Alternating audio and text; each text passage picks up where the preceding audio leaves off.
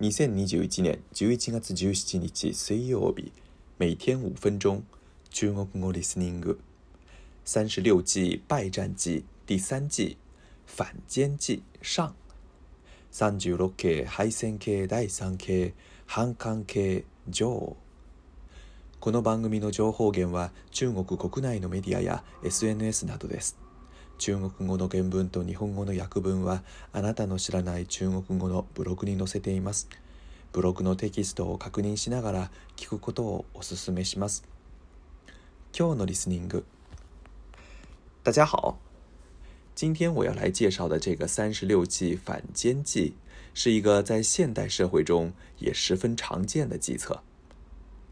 反间计中的“间”指的是挑拨离间。搞坏对方的关系的意思。负责这个任务的人，也就是所谓的间谍。大家知道，古代也好，现代也好，各国之间都存在间谍。间谍不仅偷取情报，而且有的时候还会负责搞上述的内部破坏活动。而反间计正是对付这个讨厌的间谍的计策之一。把间谍给反过来的意思，原指让敌人的间谍为我所用。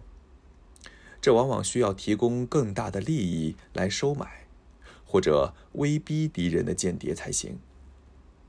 但还有一种反间，成本要低得多，那就是欺骗敌人的间谍，使他获取假情报来有利于我方。到了现代汉语中后。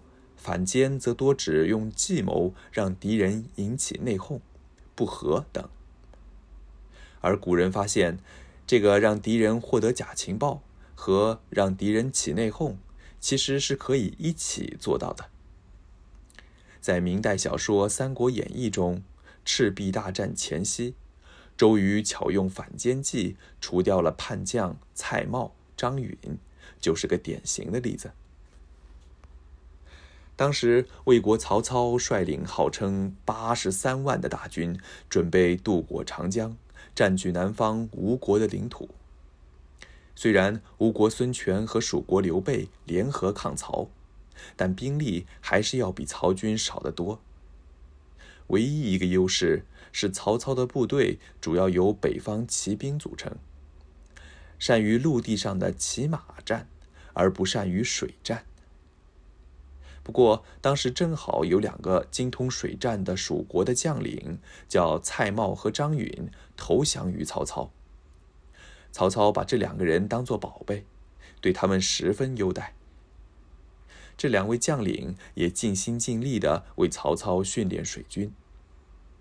吴国主帅周瑜得知此事后，心中大惊，他决定一定要除掉这两个心腹大患。正巧这个时候，曹操也在用计。他打算拉拢被称为军事奇才的周瑜，特此派了自称与周瑜曾是同窗好友的谋士蒋干过江劝周瑜投降曹操。周瑜见蒋干来访，一个反间计就已经酝酿成熟了。他先是召集营中众将一起热情款待蒋干。这样一来，蒋干就没有办法在众人面前提出劝降一事，轻松地堵住了蒋干的嘴巴。酒过三巡，周瑜佯装大醉，约蒋干同床共眠。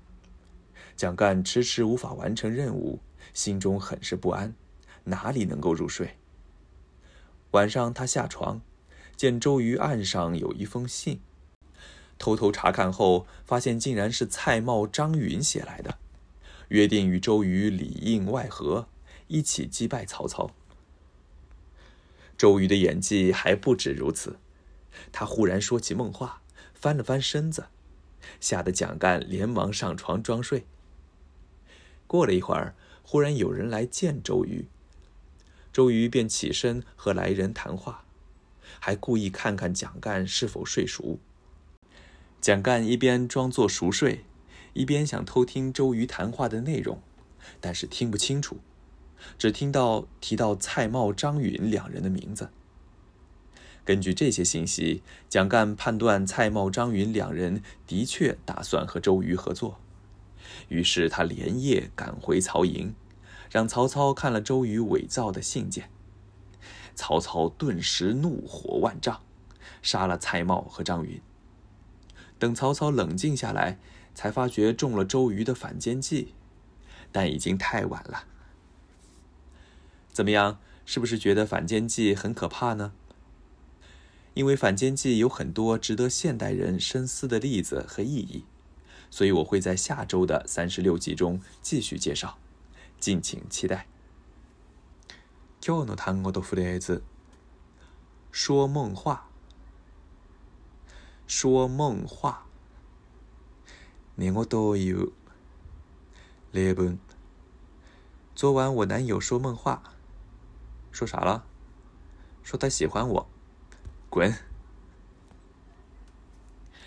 昨晚我男友说梦话。说啥了？说他喜欢我。滚！例文。ゆうべ彼氏寝言言ってた。なんて 私のことが好きって。この野郎。以上です。良い一日を。祝大家每天过得快乐。再见。